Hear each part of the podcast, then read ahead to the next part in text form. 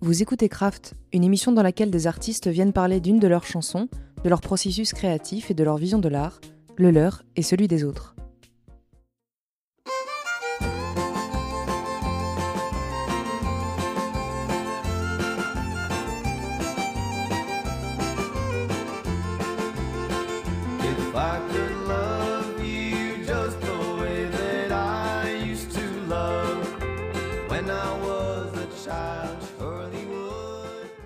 Aujourd'hui, je reçois Théo Lorenz qui vient me parler de son titre Chérie.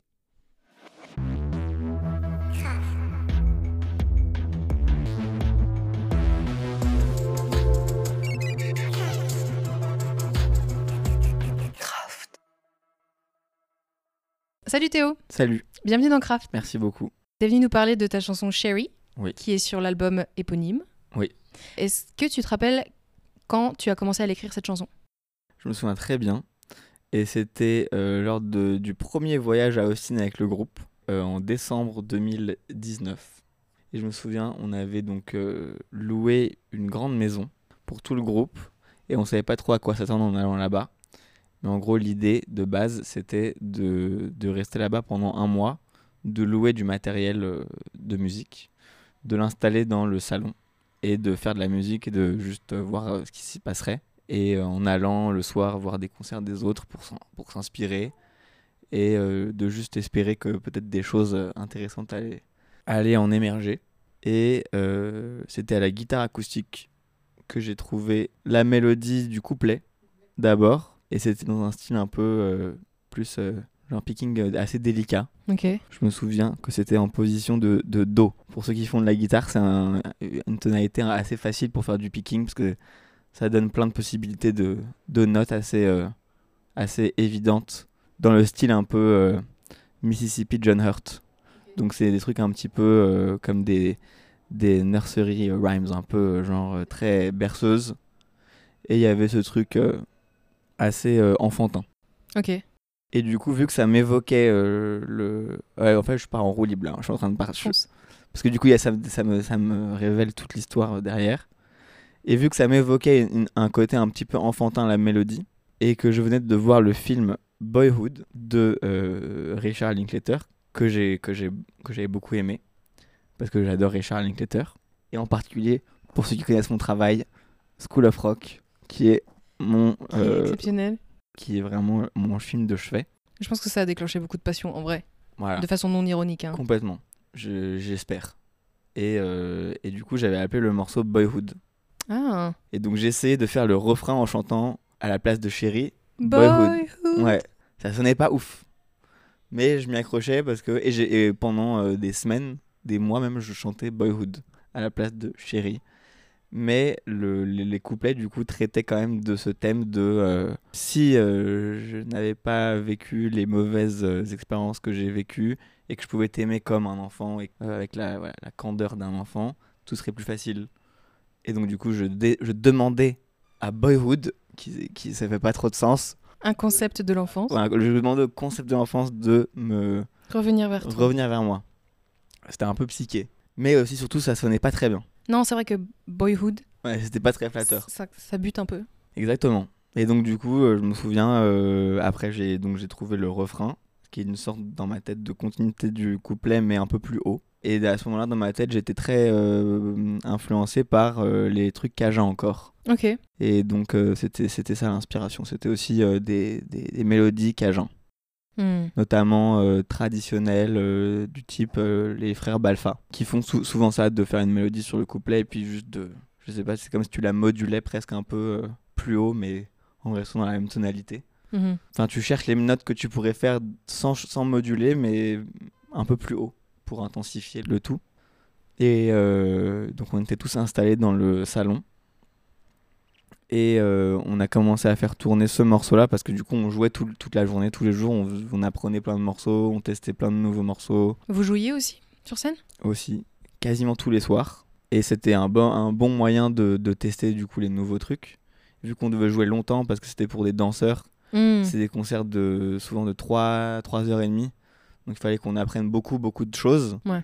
Et ça nous a permis de. euh, du coup, on, on testait des morceaux qui étaient tout frais, tout neufs, qu'on n'avait jamais essayé. On les faisait direct le soir même. euh, c'était démysti- on démystifiait complètement le. Ça, C'est trop bien ça, Et c'était très intéressant comme. comme euh, comme processus. Ouais. C'était la première fois que tu pouvais jouer comme ça, genre dans la foulée, t'écris un, un morceau et tu le joues direct et tu vois si ça marche. Et ben, c'était pas la première fois. J'ai toujours une tendance à, à vouloir tester les nouveaux morceaux, mais c'est pas quelque chose qui ravit euh, en général les musiciens parce qu'ils aiment bien avoir le temps de maturer un petit peu. Et moi, j'aime bien tester tout de suite. Mais du coup, là, vu qu'il fallait qu'on joue très longtemps, et ben, c'était, ça s'y prêtait. Ouais. Et euh, je me souviens qu'on avait vu un groupe de musique cajun traditionnel la veille au Continental Club un après-midi. C'était Jesse Léger. C'est un, un musicien local d'Austin euh, qui est vraiment de real shit, euh, qui chante très très très très bien cette musique-là. Ouais.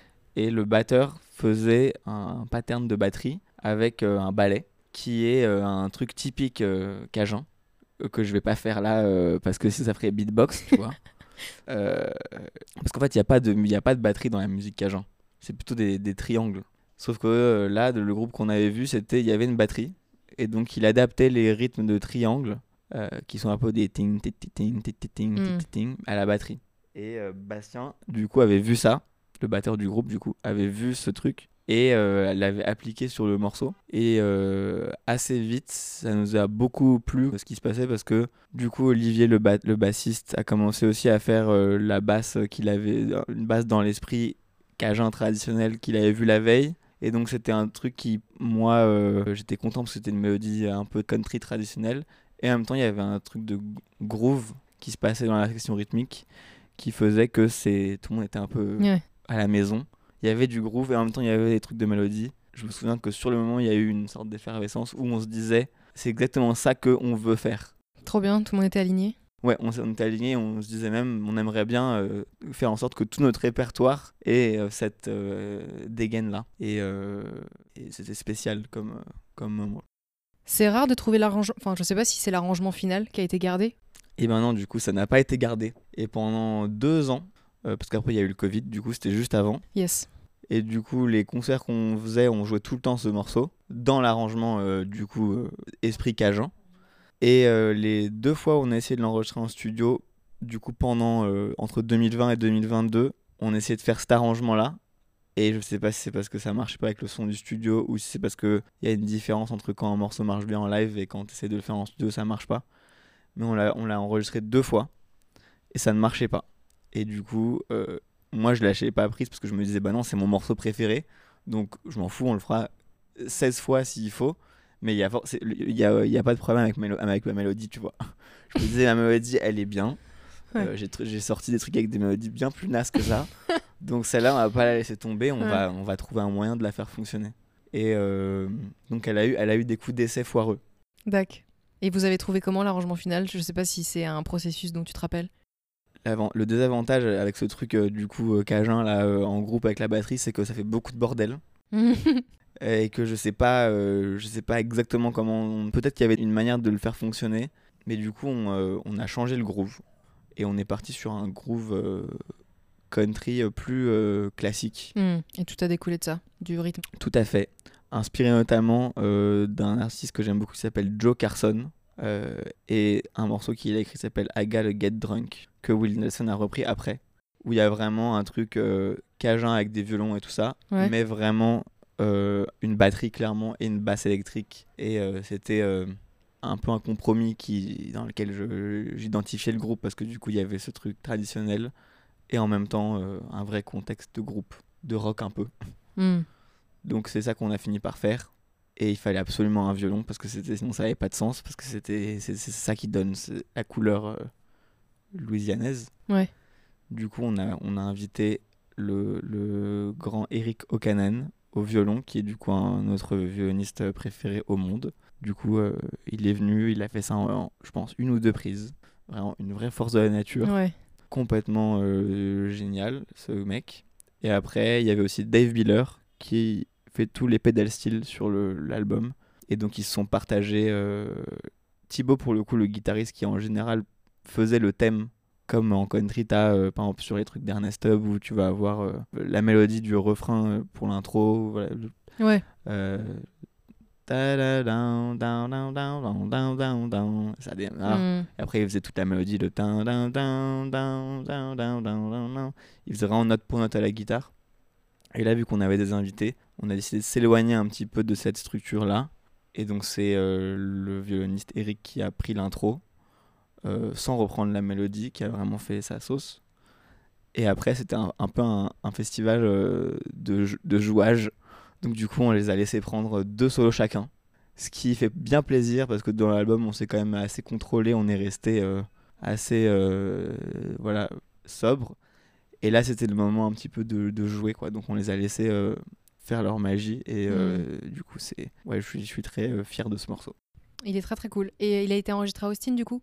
Il a été enregistré à Austin, un peu en dehors d'Austin, dans un studio qui s'appelle Fort Horton, qui est du coup le studio dans lequel beaucoup euh, des groupes euh, locaux enregistrent.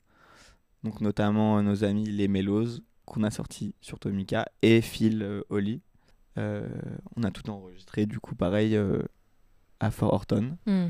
Donc le producteur c'est Billy Horton, et euh, c'est un contrebassiste qui joue avec notamment Jimmy Vaughan, donc le frère de Stevie Ray Vaughan. Que mon père appelle Stevie Ray Vaughan. voilà, que, que, que tous les papas euh, français appellent Stevie Ray Vaughan, et même euh, moi-même quand j'étais plus petit, Stevie Ray Vaughan. En même temps, c'est beaucoup plus marrant. Et c'est oui, bah, un, c'est un ingénieur euh, incroyable, qui a, Mm. un musicien incroyable, euh, qui, qui a vraiment fait des grands disques, Mm. notamment euh, ceux de- de- d'un mec qui s'appelle euh, Nick Curran Ok. and the Low Lives dans les années euh, fin 2000. Du coup, c'est un mec qui est mort maintenant. Mais il a fait 3-4 albums de rock'n'roll euh, RB archi sauvage avec lui. Et c'est un peu les albums qui euh, m'ont achevé de, de me donner envie d'y aller là-bas. Et c'est là-bas que beaucoup de groupes locaux euh, vont parce que c'est du coup de haute qualité et abordable. Et en même temps, c'est un grand professionnel. euh, je, sais- je suis assez conquis par ce studio. Il a quoi comme input sur votre enregistrement du coup? Gros input.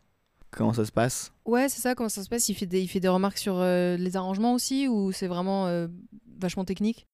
Ouais, il fait beaucoup de remarques sur les arrangements. C'est très technique. C'est très très précis, très très détaillé. C'est un peu un mathématicien de la country. Mm. Enfin, il, il écoute pas que de la country parce qu'il est très, il a un gros background. euh, Lui, il a grandi à Beaumont, au Texas, donc c'est près de la Louisiane.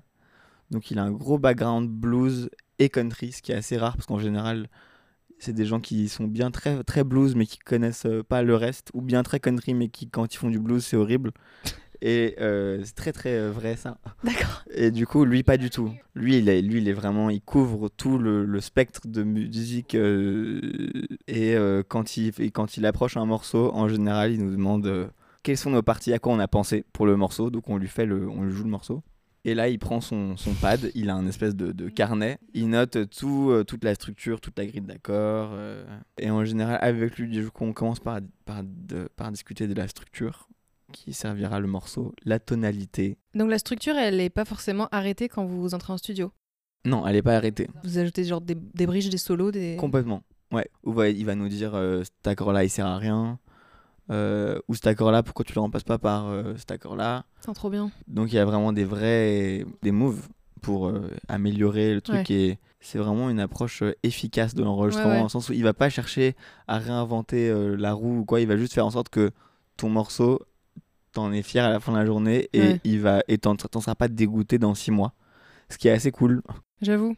Il y a pas de gimmick? Non, il n'y a pas de gimmick et souvent tu sors des studios, tu es dégoûté ou tu vas, être, tu vas être enthousiasmé par ton truc et puis deux mois plus tard, t'en as marre parce que tu as voulu faire un peu le, le fou. Ouais. Avec lui, tu fais pas le fou. Ce qui peut avoir du coup un inconvénient parce que tu y a pas beaucoup de parfois de prise de risque, mais l'avantage c'est que tu ressors avec un truc qui tient à la route. Euh, et ça c'est un- Ouais. c'est assez précieux surtout quand tu vas loin de chez toi et que c'est important de juste euh, Make it count. make it count, tu vois. Bah ça sonne ultra ultra bien. Après moi je suis partielle parce que je trouve que j'adore cette musique. Eh ben je- merci. Mais je trouve que ça sonne très très bien. Ça sonne euh, ouais propre, précis, net et euh, il y a une intention qui est, qui est gardée. Euh, je, je vais comparer avec tes anciens Mhm. albums. Le premier notamment qui s'appelle Mhm. Homemade Lemonade Mhm. où je sais que c'était pas de la country pure. Enfin tu sais tu, tu faisais vachement de trucs inspirés par de la soul aussi. Et, et je trouvais que les intentions, elles étaient hyper vastes et du coup moins identifiables. Et c'est bien aussi, c'est cool c'est plus ample. Mais, euh, mais moi, je suis hyper, hyper, hyper fan de la country euh, précise. Où t'entends une chanson, c'est un item qui marche, et t'es là, yes, je vais l'écouter 20 fois. Ah bah, moi aussi, carrément. Hmm. Et c'est l'avantage d'être euh, supervisé. Et j'aime bien être supervisé. Et tous mes artistes préférés euh, ont fait leur- mes- les disques que je préfère d'eux quand ils étaient Sous Oppressé. contrainte, ouais. et, euh, par, euh, par des grands producteurs. Et euh, quand ils font après ce qu'ils veulent, c'est probablement pour ça qu'on se souvient d'eux, peut-être. Mais en attendant, moi, les, les disques qu'ils ont fait quand ils étaient livrés à eux-mêmes, je les écoute pas. Donc, je- bah, par exemple, Waylon Jennings ou Willie Nelson. Hmm, je suis très d'accord avec toi. Tout le monde dit que Waylon Jennings, il est devenu lui-même quand il était libre, et Willie Nelson pareil, et je sais qu'ils ont peut-être vendu beaucoup d'albums et gagné beaucoup de fans quand ils étaient livrés à eux-mêmes. Mais mon goût personnel va euh, aux formules, euh, aux formules de producteurs Hmm. de type euh, Nashville, de type RCA, Mhm. donc des gens comme Owen Bradley ou Chet Atkins ou et Bill Horton, le producteur de, de avec qui on a enregistré, il est complètement dans ce modèle-là. Hmm. Sauf qu'il n'est pas euh, mégalomaniaque du tout, euh, Mm. comme beaucoup de producteurs peuvent l'être. Il est assez euh, juste très terre à terre. Il te lance aucune fleur, il va pas du tout te dire ce que tu, que tu fais, c'est bien. Il va juste être là dans un, dans un souci d'efficacité et de propreté. Au service de, la musique, au quoi. service de la musique, genre on va pas, on va pas, euh, on va pas tortiller, tu vois. Ouais, C'est quoi ton morceau, c'est quoi tes accords, c'est quoi tes paroles? ça, c'est trop bien. On enlève tout ce qui sert à rien et on va faire en sorte que euh, le tempo soit le bon, que la tonalité soit la bonne. Euh, euh, pareil au niveau du son, il y a toujours des, on a tous des rêves. euh, un jour, je vais avoir envie que ça sonne euh, comme euh, comme euh, Jim Reeves euh, ou que ça soit genre hum, très lush, très beau, très velours, euh, irréprochable et la Mhm. perfection sonique. Et puis un autre jour, je vais écouter un truc hyper crado et je vais vouloir que ça, et je vais vouloir que ça sonne comme ça. Et donc moi, je suis un peu torturé entre tous ces mondes, Ouais. tous les trucs que je veux faire. Et lui, il est là un peu pour dire oui, je sais, moi aussi, j'aime tout ça. Mais du coup, là, aujourd'hui, on va faire un truc qui va marcher et qui va être du coup clean. Ça, c'est trop bien, justement, parce que tu, tu parlais des gens qui, dont on dit qu'ils sont devenus eux-mêmes, tu sais, genre sans contrainte. Mm. Moi, je suis une big believer dans les contraintes dans l'art. Euh, ça t'aide à sortir un truc. Et, et comme tu le disais, parfois, es vraiment, tu vois un truc, tu as envie de reproduire, tu vois un autre truc, tu as envie de reproduire, aux deux opposés de, du spectre. Et c'est trop bien d'avoir quelqu'un qui te dit, genre, ben non, aujourd'hui c'est ça, et c'est la version A. Mm. Et tu vas pas te dire, ouais, ça pourrait pas mettre des cœurs un peu. euh, ça doit être hyper euh, productif et en même temps libérateur, genre de tes névroses en tant qu'artiste? Complètement. Je, je- je- en tout cas, c'est très vrai chez les 10 des autres, je sais pas. Et même moi, j'aime bien être supervisé parce que du coup, ça te cadre, ça te. Il faut se prêter au jeu, par contre, du producteur. Il y en a qui- à qui ça, ça convient pas parce que ils ont peut-être des, des idées derrière la tête. euh. Et moi aussi, j'en ai, mais euh, at the end of the day, je veux quand même juste que ça marche. Que ça sonne bien. Ouais, parce que le studio, c'est, je sais pas, c'est un engagement, c'est Ah, un investissement de temps, de d'énergie, d'argent. Et euh, à un moment, tu, tu fais des essais qui loupent, qui loupent, qui loupent. Et puis, euh, tu veux juste que ça fonctionne. Donc, euh, en plus, chérie, comme je disais tout à l'heure, ça faisait trois fois qu'on l'enregistrait. Donc là, je, voulais, je, je- je savais qu'il y avait un truc à faire. Et euh, donc, Bastien est passé sur un, un pattern de batterie plus basé autour du, du charlet un peu plus tight et serré, ce qui fait du coup un résultat, on va dire, plus euh, propre. Il y a moins d'infos. Euh, lui, je sais qu'il était un petit peu déçu parce qu'on avait, et même moi aussi, on avait des idées dans la tête de mélanger le groove euh, cajun traditionnel qu'on avait entendu avec le morceau, mais c'était des idées qui on n'arrivait pas à appliquer dans le concret. Donc voilà, on est parti sur ça. Pour le studio, avec aussi le pédale style et le violon, mais euh, on n'est pas à l'abri en live euh, Ouais, c'est ce que j'allais dire en live, tu peux de le faire ta comme on sauce. voilà. Et en plus, je me souviens quand on le jouait comme ça, il y avait aussi Julien, du coup le pianiste, qui jouait euh, à l'orgue. Et donc tout ça, ça- tout ça faisait un mélange assez singulier. Parce qu'il joue à quoi maintenant? Il joue au, au piano euh, Bah, sur le, le- le- en fait, sur le, ce morceau dans, dans l'album, c'est vraiment euh, la guitare de Thibaut et le piano de Julien, ils sont purement rythmiques Ok, ouais. et quasiment invisibles. Parce que je sais que je l'ai vu en live quand vous avez joué à Arte. Pour ouais, ça a beaucoup changé depuis. Il fait vraiment juste une, une rythmique euh, dans le fond. Et pareil pour Thibaut, il fait juste un, un truc, euh, un chink un peu. Ok. Et on n'entend pas ce qu'ils font en fait, c'est- l'idée. C'est juste que ça soit solide. Ouais. Et la basse a été doublée avec une, une euh, Dan Electro euh, six string bass, qui est un peu la, le, le, le- comment on dit, l'outil secret de tous ces disques qu'on adore qui étaient faits à Nashville. euh, qui en fait, euh, à, à l'époque, c'était avec du la contrebasse. C'était Bob Moore qui jouait les contrebasses et c'était toujours doublé à la Dan Electro par Harold Bradley, le frère du coup du producteur, qui doublait note pour note chaque euh, note de basse et qui donnait une sorte de définition à la contrebasse qu'il n'y avait jamais eu dans l'histoire avant. Et c'est, ça donne un groove euh, beaucoup plus précis que les autres euh, dans les autres villes. Et donc on aime beaucoup ce, truc. Donc du coup on l'a fait sur tout l'album. Donc toutes les quasiment donc toutes les lignes de basse sont doublées avec la Dan Electro. Surtout que la surprise que nous a fait du coup euh, Bill Horton, c'est qu'il y avait des, des, des, des- musiciens d'Austin qui connaissaient euh, une batteuse qui s'appelait Lisa Pankratz, qui avait en sa possession la Dan Electro originale de euh, Harold Bradley, euh, donc le mec qui a inventé ce concept. Donc on a donc c'est la Dan Electro de. Harold Bradley sur l'album, qui était signé et tout ça. Donc c'était très cool. Parfois c'était Olivier qui, qui le faisait, parfois c'était Thibaut. Ok. Et voilà, normalement, c'est censé être fait avec une contrebasse. Parce que la contrebasse, du coup, c'est très profond. Ouais. Et ça fait sens que le, parce que le son de la Dan Electro Six String, il est très fin. Ok. Et donc, ça fait un truc euh, assez. euh, Ça fait une texture cool. Ça fait une texture cool. Et là, vu qu'il n'y a pas de contrebasse sur l'album, c'est Ah, un peu. N'y a pas du tout de contrebasse, qui est hérétique. Euh, dans l'idée, c'est pas comme ça qu'on fait. Mais on s'en fout. Ouais. Voilà, on l'a fait, euh, on l'a fait quand même. Et bah, par exemple, sur The Worst In Me, pour ceux qui ont écouté d'autres morceaux de, de nous, Sur l'ancien album. sur ce piquante. C'est cet instrument qui est utilisé, euh, que Thibaut du coup joue, c'est une Dan Electro Six String Bass Ah, j'étais l'intro. persuadée que c'était une guitare, genre baryton, j'en sais rien. Bah, c'est ça, en fait les guitares baryton, ils sont accordées du coup en, en si, genre de un peu plus bas qu'une guitare normale. Ça a été inventé dans les années euh, 80, plutôt pour les groupes de rock. Mais les vrais, du coup les vrais barytons, à l'époque, dans les années du coup 60, c'était accordé en mi, donc carrément euh, une octave euh, en dessous. Et c'est juste des basses six cordes en fait. Ok. Ah. et c'est plus badass. Ouais. C'est plus lourd, c'est plus bas, c'est plus et c'est un peu mon instrument euh, préféré dans les disques. C'est ce qui, c'est le genre d'instrument que tu rajoutes un peu comme une percussion et qui va donner un- une allure de disque Ouais. à ton enregistrement euh, et qui et, et pas une allure de- d'enregistrement de, répète. Ouais. C'est un que petit truc que tu fais qui va le mettre dans la catégorie euh, disque. Et ça, je suis très fan de ça. Donc voilà, Et en plus, ça offre une cohésion euh, sonore à l'album, si c'est sur tous les, tous les morceaux. exactement. Que j'imagine que tous les morceaux, juste pour parler de l'album très rapidement, ils, sont, ils ont été écrits de façon éparse. Euh, Mhm. Cheryl a été écrite il y a trois ans. Ouais, c'est la plus vieille du coup.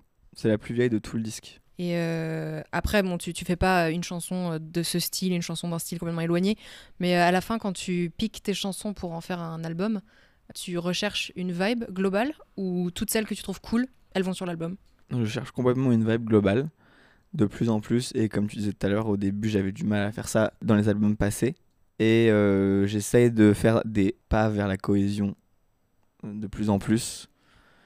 Euh, et en tout cas, je suis convaincu qu'on n'a jamais été aussi proche de la cohésion qu'avec cet album. Donc ça, c'est un, un soulagement pour moi. Je pense que tous les morceaux ont été, en- ont été faits dans, la même, dans le même esprit. Ouais. Ils ont tout été tous ont été enregistrés dans la même configuration sonique, au même studio, pour une fois. Parce que du coup, Sauce Piquante, pas du tout. Sauce Piquante, ça avait été fait euh, à deux endroits différents. C'était fait où? La- la- on avait enregistré tout un album du coup en Georgie avec euh, Ah mais oui A Soul of the South avec Mark Neal où ça du coup on avait fait 15 morceaux et on a fini par en garder du coup 6 parce que c'était pas possible de faire remixer les, les chansons. Et donc du coup l'album il a deux sons. Et euh, ça c'est un peu ça a toujours été euh, un, un peu des remords pour moi parce que je veux, je veux juste faire un album qui a un son et qui euh, Un album, quoi. comme les trucs que j'écoute quoi Ouais, qui, bien sûr. qui du, dé- du début à la fin de la même manière le seul morceau de l'album qui a été enregistré un peu différemment mais c'est quand même le même studio. C'est un morceau qui s'appelle How Do I Learn to Lose? Et euh, pour le coup c'était voulu parce que euh, on voulait un truc encore plus live. L'album a été fait quand même bien en live mais celui-là euh, il y avait un souci sur les autres morceaux il y avait un souci d'isoler les choses un peu pour que ça soit je sais pas juste assez défini et tout ça. Il y avait un souci de d'isoler les sources pour que ça soit propre et là sur How Do I Learn to Lose non donc en fait euh, les, les portes qui, euh, qui séparaient par exemple la prise où moi je faisais les voix et le groupe c'était ouvert tout était Mhm. ouvert donc tout repissait euh, les, les uns avec les autres Et en général, je refaisais mes voix. Et sur celle-là, non. C'est la prise live. Donc en fait, c'est vraiment ce qu'on entend, c'est vraiment juste ce qui s'est passé à un instant T. Donc le son est un peu différent sur ça. Pourquoi vous avez fait comme ça sur celle-là? Parce que la référence qu'on avait en tête, c'était un, truc de Junior Guitar Watson euh, qui s'appelle Cutting In, où il y a de la grosse guitare euh, vraiment. C'est du RB blues, mais où il y a des arrangements avec un son de pièces, beaucoup de son de pièces de la guitare, mais avec des arrangements de cordes assez euh, léchés. Et c'est quand même une belle chanson, un peu dans l'esprit des chansons de Tin Pan Alley, un peu de, de trucs de, de, de, de songwriter de New York, où c'est une belle chanson avec des suites d'accords élaborées, mais délivrée avec une sensibilité euh, rough, un peu rhythm and blues. C'était ça l'idée. Donc ma chanson, elle était, elle était faite avec une intention d'être jolie Mhm. et on a essayé de faire un truc un peu moins joli dans le rough l'arrangement. Voilà. Donc euh, donc euh, c'était c'était ça vraiment ça l'inspiration ce morceau Cutting In de Guitar Watson, Junior Guitar Watson qui est qui est magnifique. Hmm. Voilà. Et euh, tu parlais du pas du premier album mais du deuxième album vous avez fait 15 chansons et t'en as gardé 6 enfin vous en avez Mhm. gardé 6 je sais que enfin je crois savoir que t'écris beaucoup. T'écris Mhm. vraiment énormément et que tu fais du tri après. Mhm, Euh, ça fait hyper longtemps que t'écris aussi tes propres chansons. Et est-ce que tu trouves qu'il y a un progrès moi je pense pas mais est-ce que tu, tu trouves qu'il y a un progrès linéaire dans la facilité que tu peux avoir à écrire des chansons? Ou est-ce qu'il y a des difficultés maintenant qui émergent que t'avais pas au début tu sais quand t'es un peu doe-eyed et que tu découvres? Euh, non, je dirais que c'est de plus en plus difficile. C'est de plus en plus difficile de surprendre et de faire des choses que j'aime. Parce que du coup, euh, je pense que plus j'écoute de la musique euh, que j'aime, d'autres gens, bah plus euh, je prends conscience que du coup je ne suis pas qui j'espérais être. Et, oui je comprends et faut pas se faire ça en fait et en fait, plus on, plus on grandit, bah, plus on a les yeux en face des trous et on voit bien du coup le. Mais après, ça peut effectivement, bien sûr, plus t'écris de morceaux quand même, c'est une gymnastique, donc euh, Ouais. tu vas, tu vas plus vite, euh, un peu euh, t'appuyer sur des tricks ouais pour aller plus vite et aller droit au but. Et ça, c'est ça, c'est cool. Et je pense que j'écris de meilleurs morceaux maintenant que qu'à l'époque, mais ils me plaisent moins qu'à l'époque. Ouais, bah oui, forcément. C'est ça, t'as pas le même regard sur Voilà. ce que tu fais. Je trouvais que tout était très cool quand j'étais petit. Ouais. et c'est assez agréable. C'était que des hits, c'était tout génial. Et euh, maintenant, je pense que c'est ça tient beaucoup plus la route. Mais je suis, bah, je suis plus dur avec moi-même et c'est pas très original. Je pense pour tous ceux qui font des, des disciplines euh, artisanales ou arti- je sais pas, artistiques ou euh, sont face, font face aux mêmes euh, limites. Ouais, complètement. J'espère.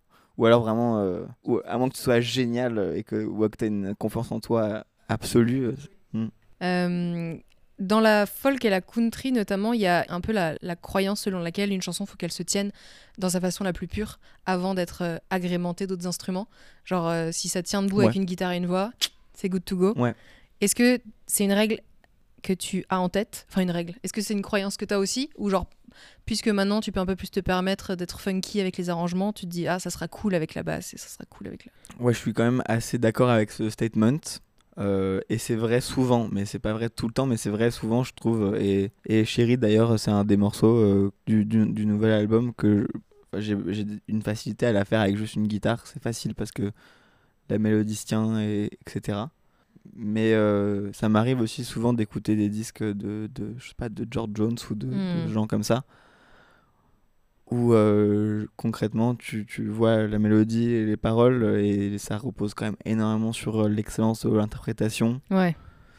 Et sa voix. et sa voix incroyable et, euh, et je sais pas si, euh, si tu me jouais le morceau en question, un morceau de George Jones en question, Ouais. quelqu'un comme ça de lambda me jouait le truc avec une guitare acoustique et je me tenais juste aux paroles et à la mélodie, je sauterais peut-être pas au plafond à, à chaque fois parce qu'il y a beaucoup plus qui est investi dedans Ouais. beaucoup plus de soul qui est investi dedans et euh, aussi l'excellence de, le- des- du- du- des, des musiciens qui euh, le, le portent dans la stratosphère. Ouais. Et euh, c'est pas obligatoire, je trouve, d'avoir une mélodie qui est exceptionnelle et des paroles exceptionnelles. Bien sûr, ça doit aider, mais il y, a, il y a- il y a- il y a beaucoup plus qui se passe en studio, je trouve. Écouté une interview de Daniel Romano qui parlait de son émotion quand il a entendu George Jones pour la première fois, Mhm. où il était un peu euh, écouté de la country, puis les chanteurs avaient des voix su- suaves, Mhm. et là il disait genre et là on entendait genre les bruits de sa gorge limite quand il chante, et on a le droit de chanter comme ça, c'est dingue. Ouais. Voilà, petite anecdote. Je suis tellement fan de George Jones.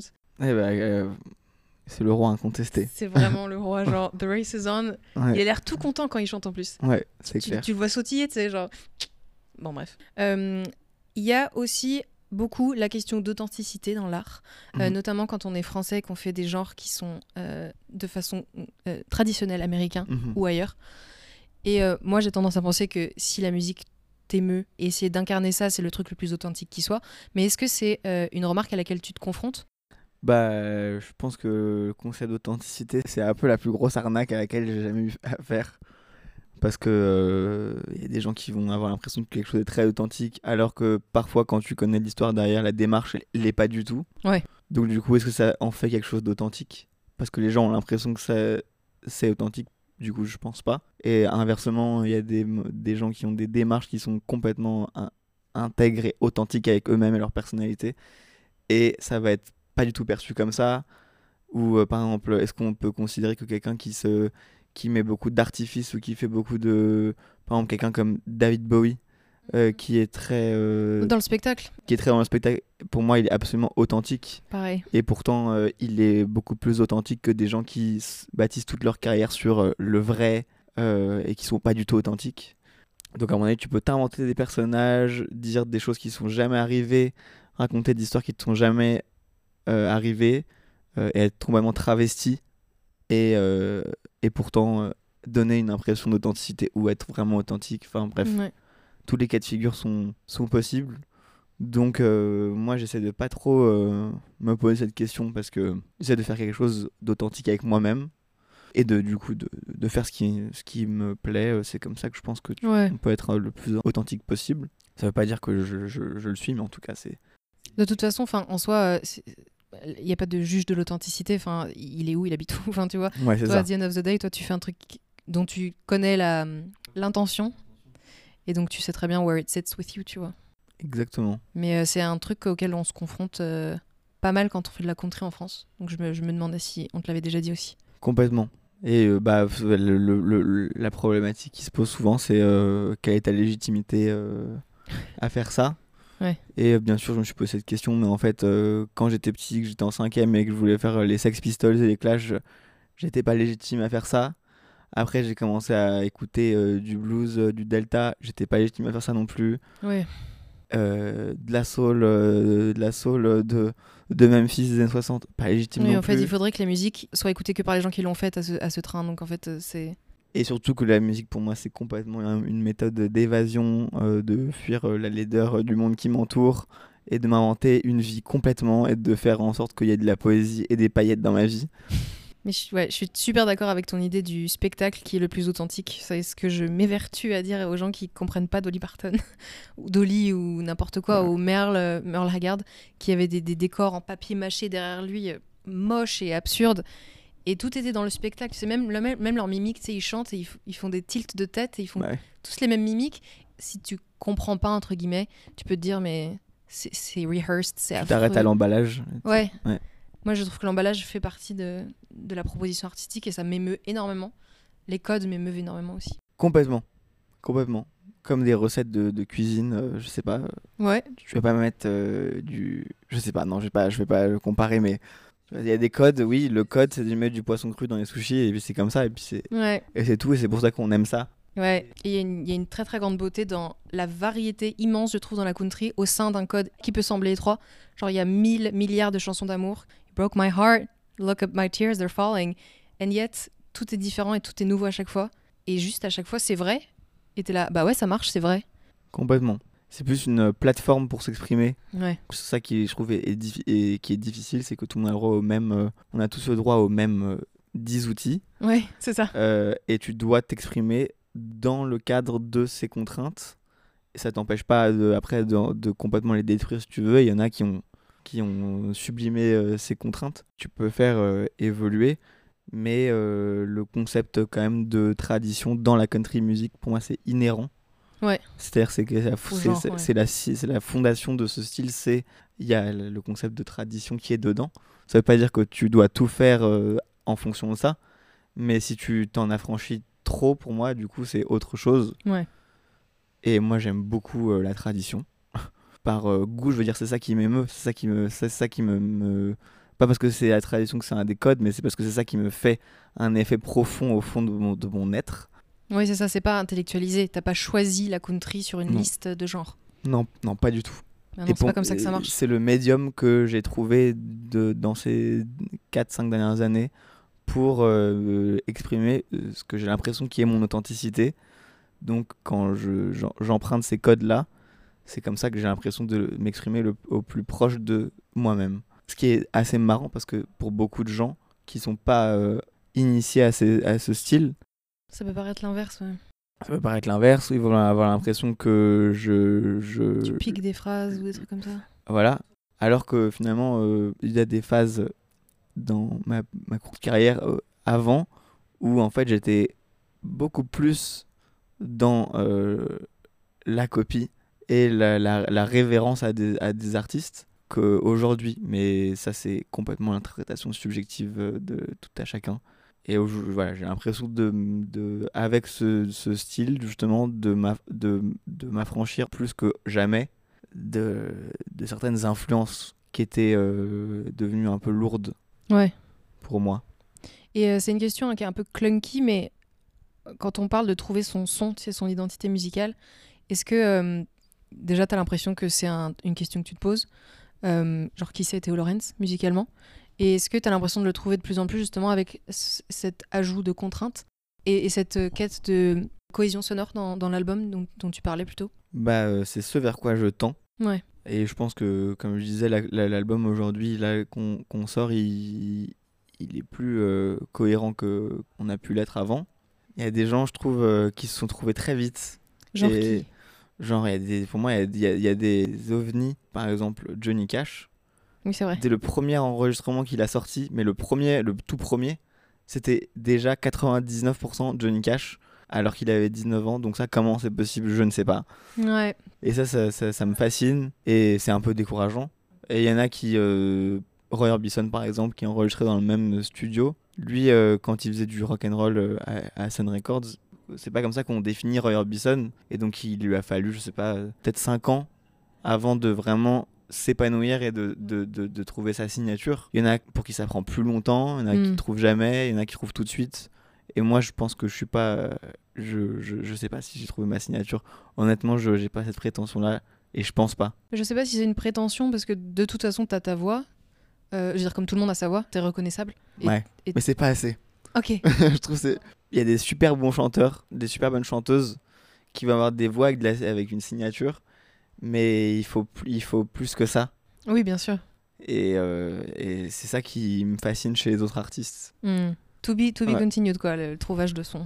Ouais. Mais il faudrait trouver vite quand même. Il faudrait que ça vienne bientôt, je pense. Hmm. Voilà. Ok.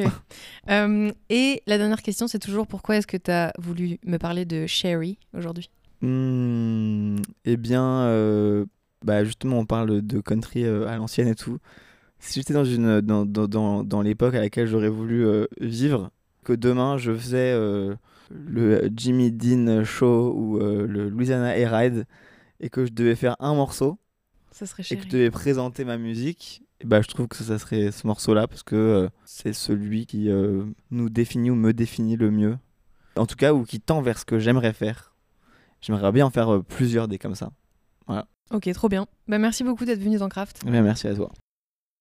Si cette conversation vous a plu, les autres épisodes vous plairont peut-être. Vous pouvez les retrouver sur le site de la phase B ou me suivre sur Instagram at craft.podcast. Vous abonner sur les plateformes de streaming, ça s'appelle Craft, et me donner un petit 5 étoiles pour soutenir le projet. Merci et à bientôt dans Craft.